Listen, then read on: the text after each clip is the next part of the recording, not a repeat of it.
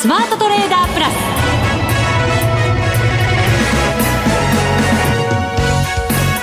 全国のリスナーの皆さんこんにちは。内田まさです。この時間はザ・スマートトレーダープラスをお送りしていきます。この方にご登場いただきましょう。国際テクニカルアナリスト福永博之さんです。こんにちは。よろしくお願いします。よろしくお願いします、はい。えー、さて今日の日経平均は2万2658円16銭で終わっています。反落です、はい、そうですね、はい、まあ、あの今日はですね本当にあの、まあ、昨日の上昇あるいは一昨日の上昇といいですね。えー、久しぶりにこう2桁の上昇が続いて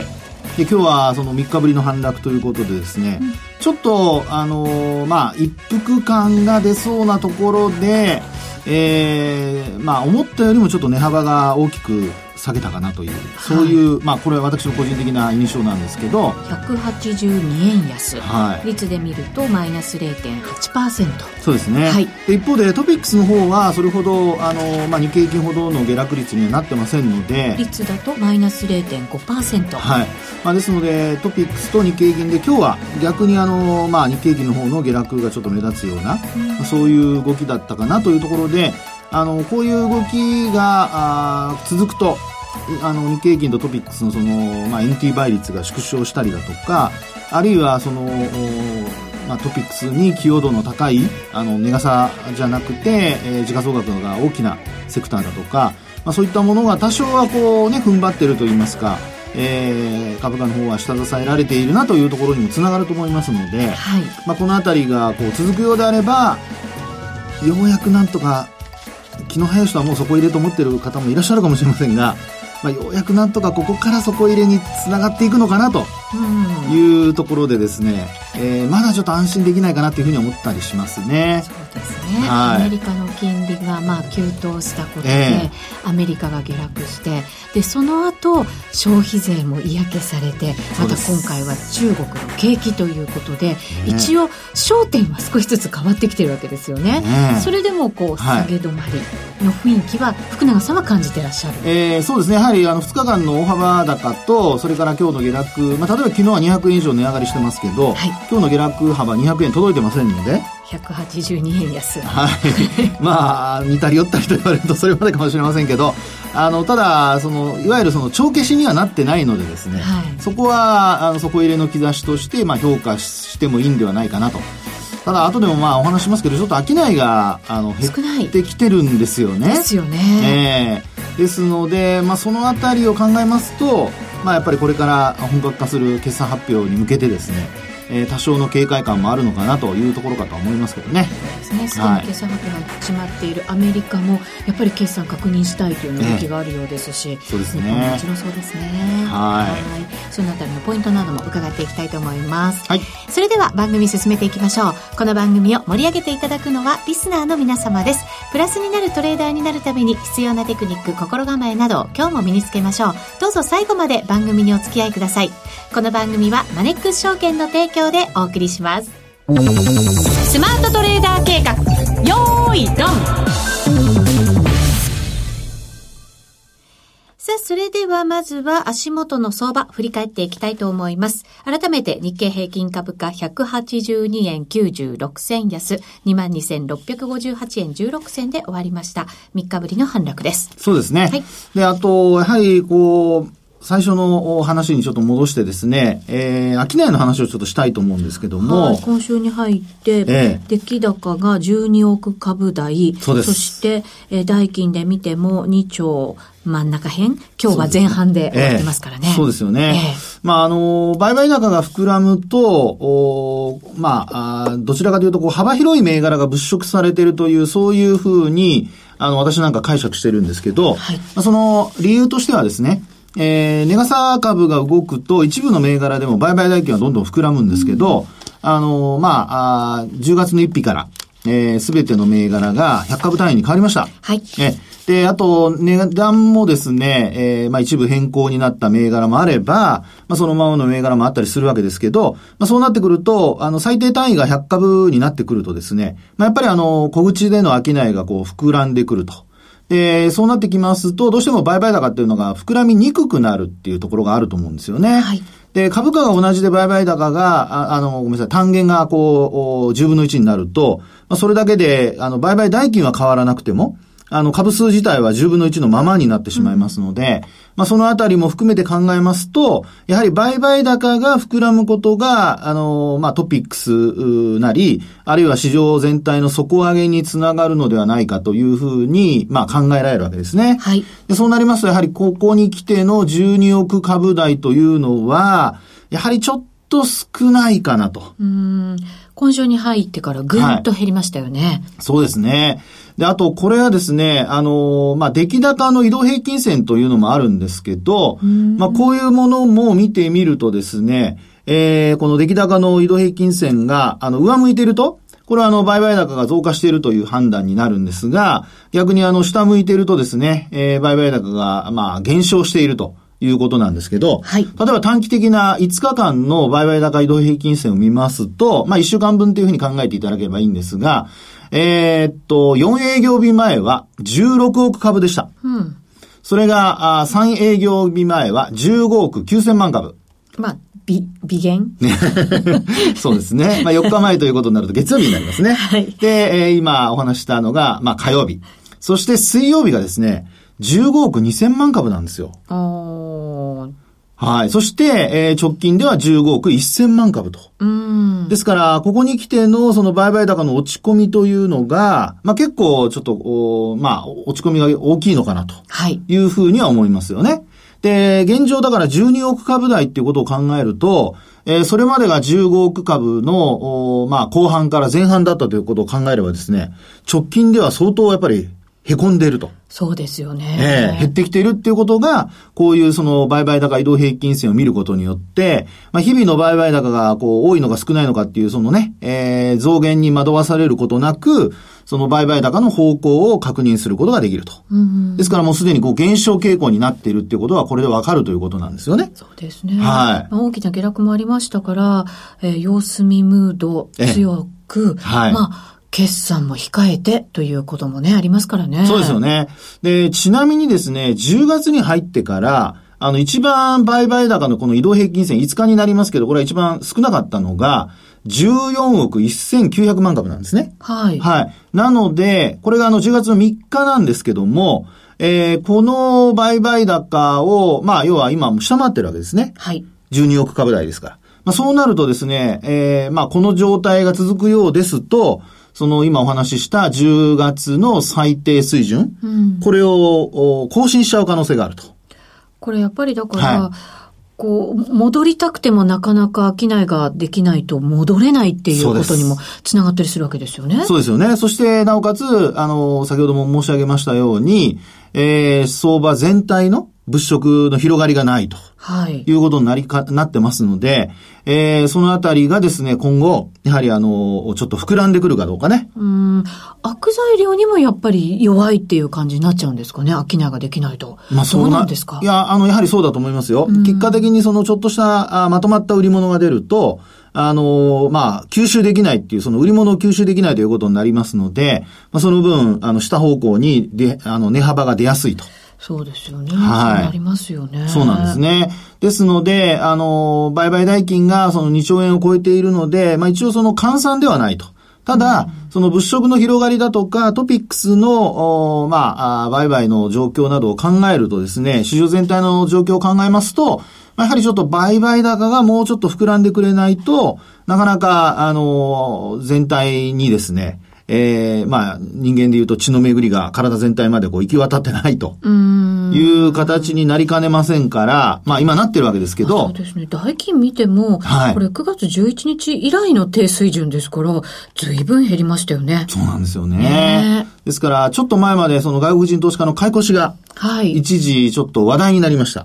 今週出た、今日出たものは売り越しになってましたけどね。あそうですよね。はい。ですからちょっと前の、その、まあ言ってみればその10月の2日に高値をつけるところまでの、はい、あの、買い越しと、それから今、内田さんの話にありましたように、今日出た、まあ、先週末までの買い越しの分ですかね。まあ、そのあたりの動きに、まあ、ちぐはぐさというのがちょっとあってですね。えー、やっぱりなかなかその買いが続かないと、日経平均にしろ、えー、まあその反動というところで、えー、どうしてもやっぱ上値が重たくなってしまうというのをちょっとやっぱり頭に入れとかないといけないのかなと。ただですよ。ただ、ただ先ほどもお話しましたように、一応その値幅では、えー、全部その昨日の上昇分を帳消しにしたわけでも何でもないので、はい。はい。まあそういう意味では一応その調整の範囲内というふうに、えー、まあ戻りの中の調整の範囲内と。いうことが言えるのではないかなというふうには思いますけどね。はい。この調整どうなんですか？大きく、大きな下落をこう伴って、ここまで来たわけですけれども、はいええ、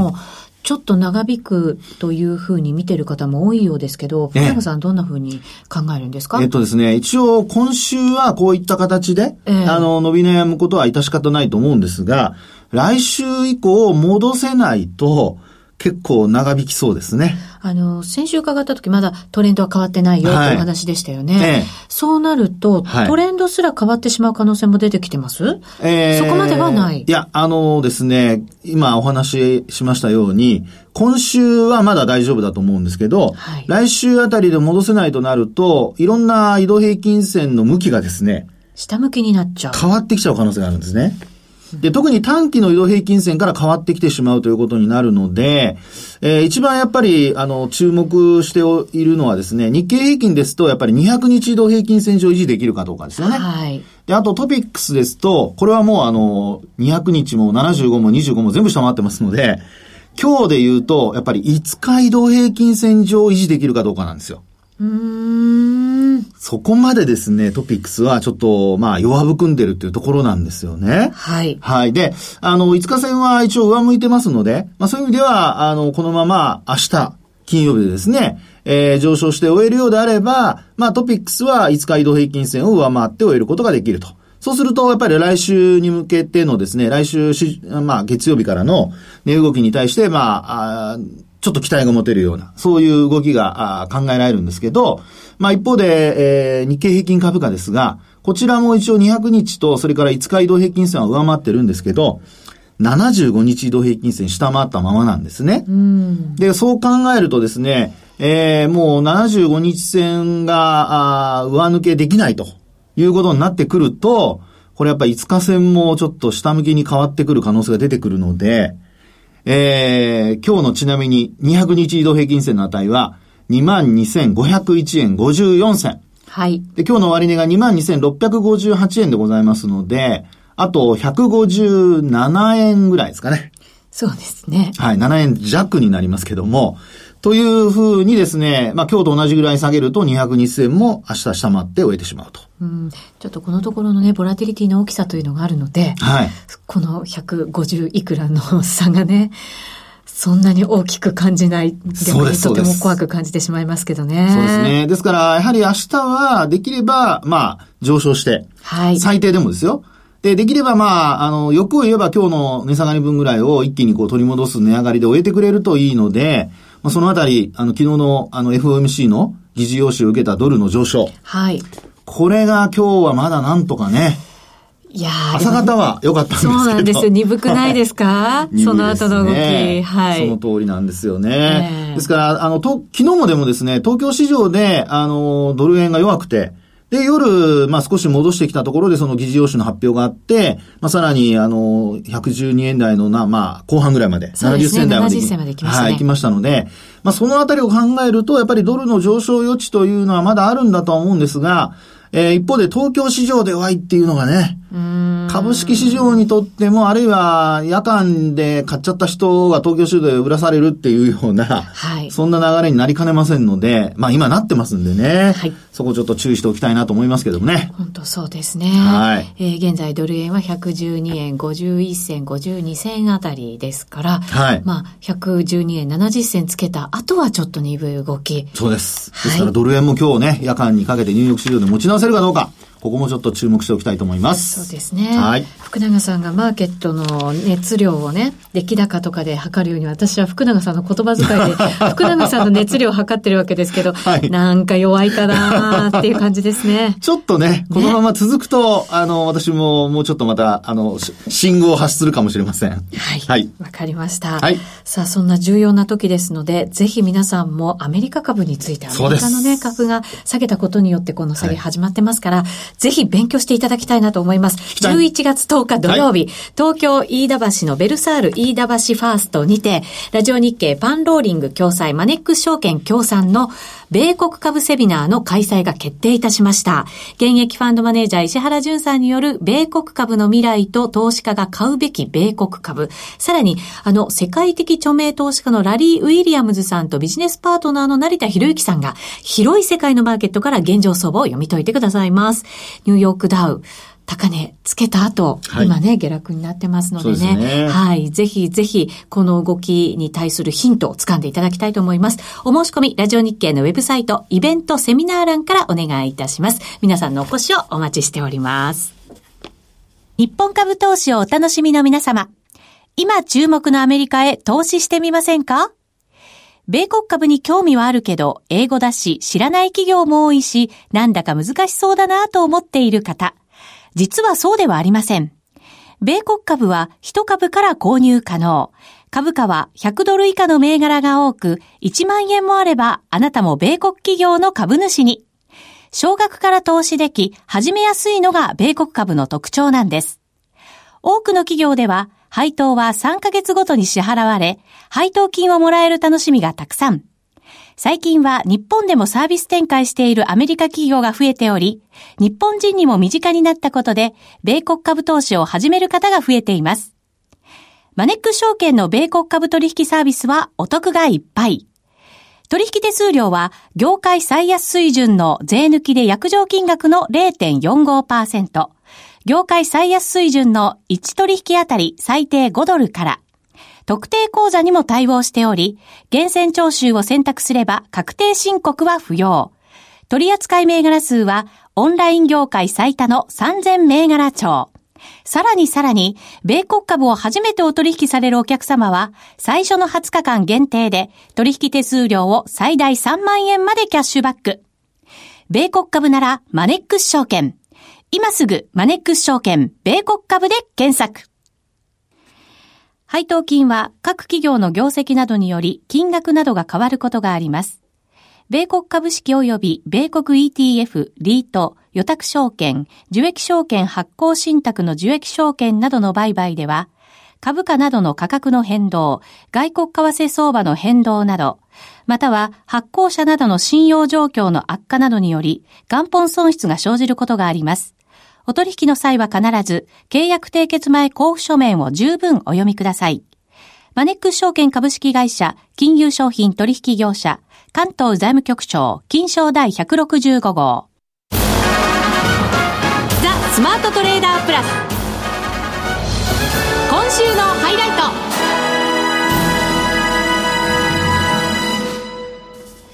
さあ、それではここからはこの方に加わっていただきましょう。月1ゲストです。マネックス証券チーフストラテジストの広木隆さんです。こんにちは。こんにちは。よろしくお願いします。よろしくお願いします。お願いします。さあ、広木さん、前回出ていただいてから動きが激しくなりました。うん。はい。どのようにご覧になりましたか？まあ、あの、あちこちで多方面でも言ってたんですけれども、あの、金利がね、あの、上がってましたから、アメリカの金利の金利が上がって、はい、それでまあ株もまた高くなってましたので、要は金利対比の株価の割高感が意識されてくるよと。で、うん、そういうようなことで、こう、警鐘は鳴らしてはいたんですよね。はい。えー、ただまあちょっと思いのほかにね、あの、思いのほか大きな下げになりましたということであります。ただ、あの、もう2月に1回やったことなので、あの、大体その、みんな半分分かっていたし、実際に下がると、ああ、やっぱそういうことなのねと、金利が上がって、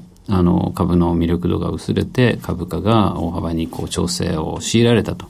いう、まあ、その資産市場の動きっていうのは非常に理解しやすいもんですから、まあ、ただあとはいろいろテクニカル的なものがあったり、あの、ボラティリティが上がってですね、リスクを落とさなきゃいけない人たちがいるとかですね、まあ、そういうようなこともあって、あの、下げが比較的大きくなったんですけれど、ただ、あの、そのボラティリティ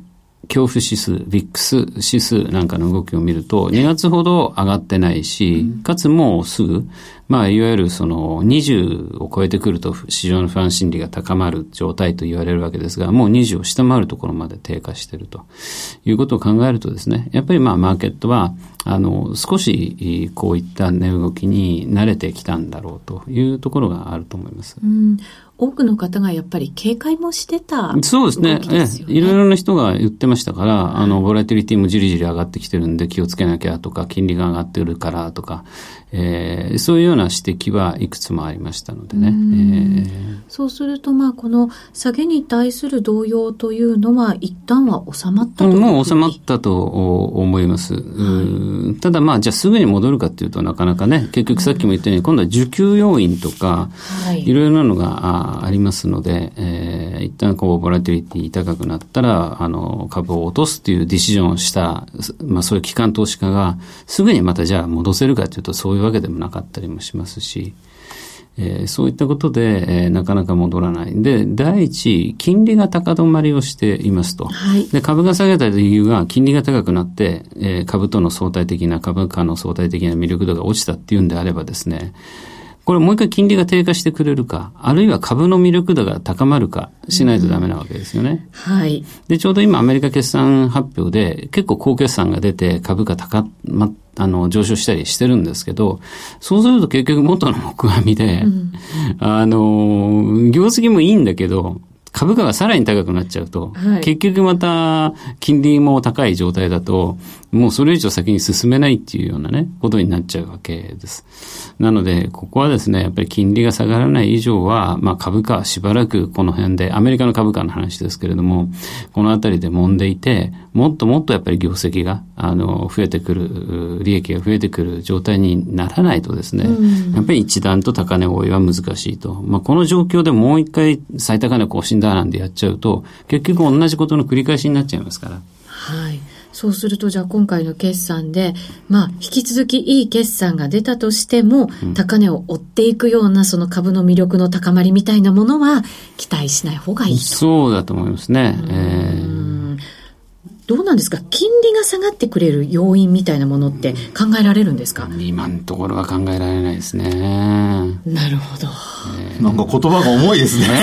いやいや む、むしろ金利が上がる材料のが多いですよね。そうですよね。例えば、あの、この間先日発表されたアメリカの財政収支、はい、財政赤字ですけれども、あれだけの額に膨らんで、まあこれこのままいくと1兆ドル超えるっていう試算も出てるぐらいですから、当然この財政の悪化、財政赤字を嫌気しての金利上昇っていう面もね。嫌な上昇になっちゃいますね。そういう面もあるんだろうと思いますし、それから昨日出た FOMC の議事要旨でもですね、はいえー、FRB メンバーの中でもその意見が分かれていてですね、えー、どこまで利上げがいくか。まあ、いわゆるその、一つの目処とされるような中立金利という、その景気に対して中立な、えー、景気を引き締めて落とすこともなく、かつ、あの、低すぎて景気をこう、孵化してしまうようなね、加熱してしまうような水準にもない、本当に景気に対してニュートラルな中立な金利とされるのが、まあ、FRB の見立てだと3%だというわけですけれども、ですからじゃあそこまで政策金利がったならですね、利上げ打ち止めかと一時言われてたんですけれど、いやいやと、その中立金利を超えてもね、利上げをするのが適正だという人もいるし、そもそも FRB 議長のパウエルさんに至ってはですね、その中立金利っていうものだって、エコノミスト予測してんだけど、そんなの当てにならないじゃないかみたいなこと言って。そうすると、じゃあ一体どこまで金利がいくのかわからないようなね、今、疑心暗鬼になっているというのがあります。それから需給要因としてもですね、アメリカのその国の赤字は、まあさっきも言ったように財政がすごい悪化してるわけですけれども、それでもう国債をどんどんどんどん出してるわけ、増発してるわけですけれど、アメリカの企業もですね、自分のところの自社株買いするのに忙しくて、どんどんどんどん低金利のうちにお金借りようっつって、企業も結構借金まみれになって。はい、で、アメリカの家計もですね、リーマンの後はちょっとね、一度こう身を引き締めてっていう、あんまり借金して使わないようにしてたんですけど。貯蓄率がね、高まりましたもんね。リーそこからもうリーマンからね、10年経つと、もう10年一昔で昔のこと忘れちゃって、またどんどんどんどん消費をしてるような感じになってですね、はい、家計の貯蓄率がすごく下がっちゃって。そうするとアメリカの中で、アメリカ国内で、アメリカのその財政赤字、要は国債をファイナンスできる主体っていうのはないんですよね。うん、そうすると勢い海外に頼んなきゃいけないんですけど、じゃあ海外勢で一番アメリカの国債買ってくれてるのは中国です。だから昔2000年代の最初の頃っていうのは、あの、グリーンスパン、FRB 議長の時ですけど、どんどんどんどん利上げをしていったんですよ。それでも長期金利が全然上がらなくて、グリーンスパン議長は謎だと言ったんですけど、うん、まあ実はそれは中国がもう有り余る黒字でアメリカの国債を買いまくってたからだというのがあります。はい、ところが今みたいに米中がですね、こういう経済戦争をしている状況では、中国はもしかしたらアメリカの国債売るんじゃないかみたいなことを言われてる状態でね。そうですよね。これも引き受けてくれない。しかも景気の悪化もなんかね。そうなんですよね。はい、心配されてますし。そうすると、アメリカは財政が悪化して、どんどん国債発行して、えー、いかなきゃいけない。トランプさん、またあの、今度は、えー、中間選挙終わって、それですっきりしたら、インフラ投資もやるぞみたいなこと言ってですね、これはあの民主党も賛成してくれるからみたいなこと言って、またそうやってところでお金を使おうなんていうことになって、国債が増発する。それはいいんだけど、じゃあ一体そのアメリカの借金誰が肩代わりしてくれるのっていうね、ことになってるわけですよ。日本だってね。うん 確かに。そうすると、まあ必然的にアメリカの金利っていうのは下がりようがないですよね。というような状況なんですね。そんなアメリカの状況を見ながら、日本は出遅れてる出遅れてると言われますけど、うん、それでも株価が上がっていくことが予想できるんですかね？まあちょっと時間はかかるけど、まあ上がっていくのが自然でしょうね。今お話ししたのはアメリカの話ですからね。はい、確かに今世界の経済っていうのは一つでグローバルにみんなつながってはいます。えー、投資の世界もですね、みんなそのグローバルマネーが動いてるわけだから、アメリカがおかしくなれば当然リスクオフになって、日本株も一緒に売られてしまうわけですが、ただ、さはさりながら、物が違うんでね、株は、あの、日本株っていうのは、アップルやグーグルやアマゾンがないとよく言われます。ですから彼らの株っていうのはすごい高くなってんだけど、日本株はそんなになってないわけですよ。ところがじゃあ、同じことも下がるときにも言えて、アメリカがなんか調子がおかしくなってアメリカ株が下げる、あるいはアメリカが割高になって、金利と比べられて株が下がる。それはアメリカ株の話であってね。日本株まで一緒に巻き添えを食らって下がるっていうのは、これは理にかなってないと。そうなんですよね。ただ、株価っていうのは理屈だけで動くもんじゃないですから、当然アメリカ株価が大暴落となれば市場心理、投資家の心理が冷え込んで、心理面でですね、株価が下がる。こういうことはあるんだけど、いつまでもそういうセンチメントだけで動くもんじゃなくて、やっぱり叱るべきところに株価っていうのは行くわけで、日本企業がですね、まあ、粛々と、あるいは着々とこう利益を積み重ねていけばですね、それに見合う株価水準が、まあ、あの、期待できると思います。うん、なるほど。ということは今回の決算も見ながら、しっかり確認して、うん、アメリカ株離れをしてくれたら、そうですね。という。そういうことです。はい、まあ、確かにいろいろあります。あの、ここのところ短期的に動いたのはアメリカのその為替条項とかですね。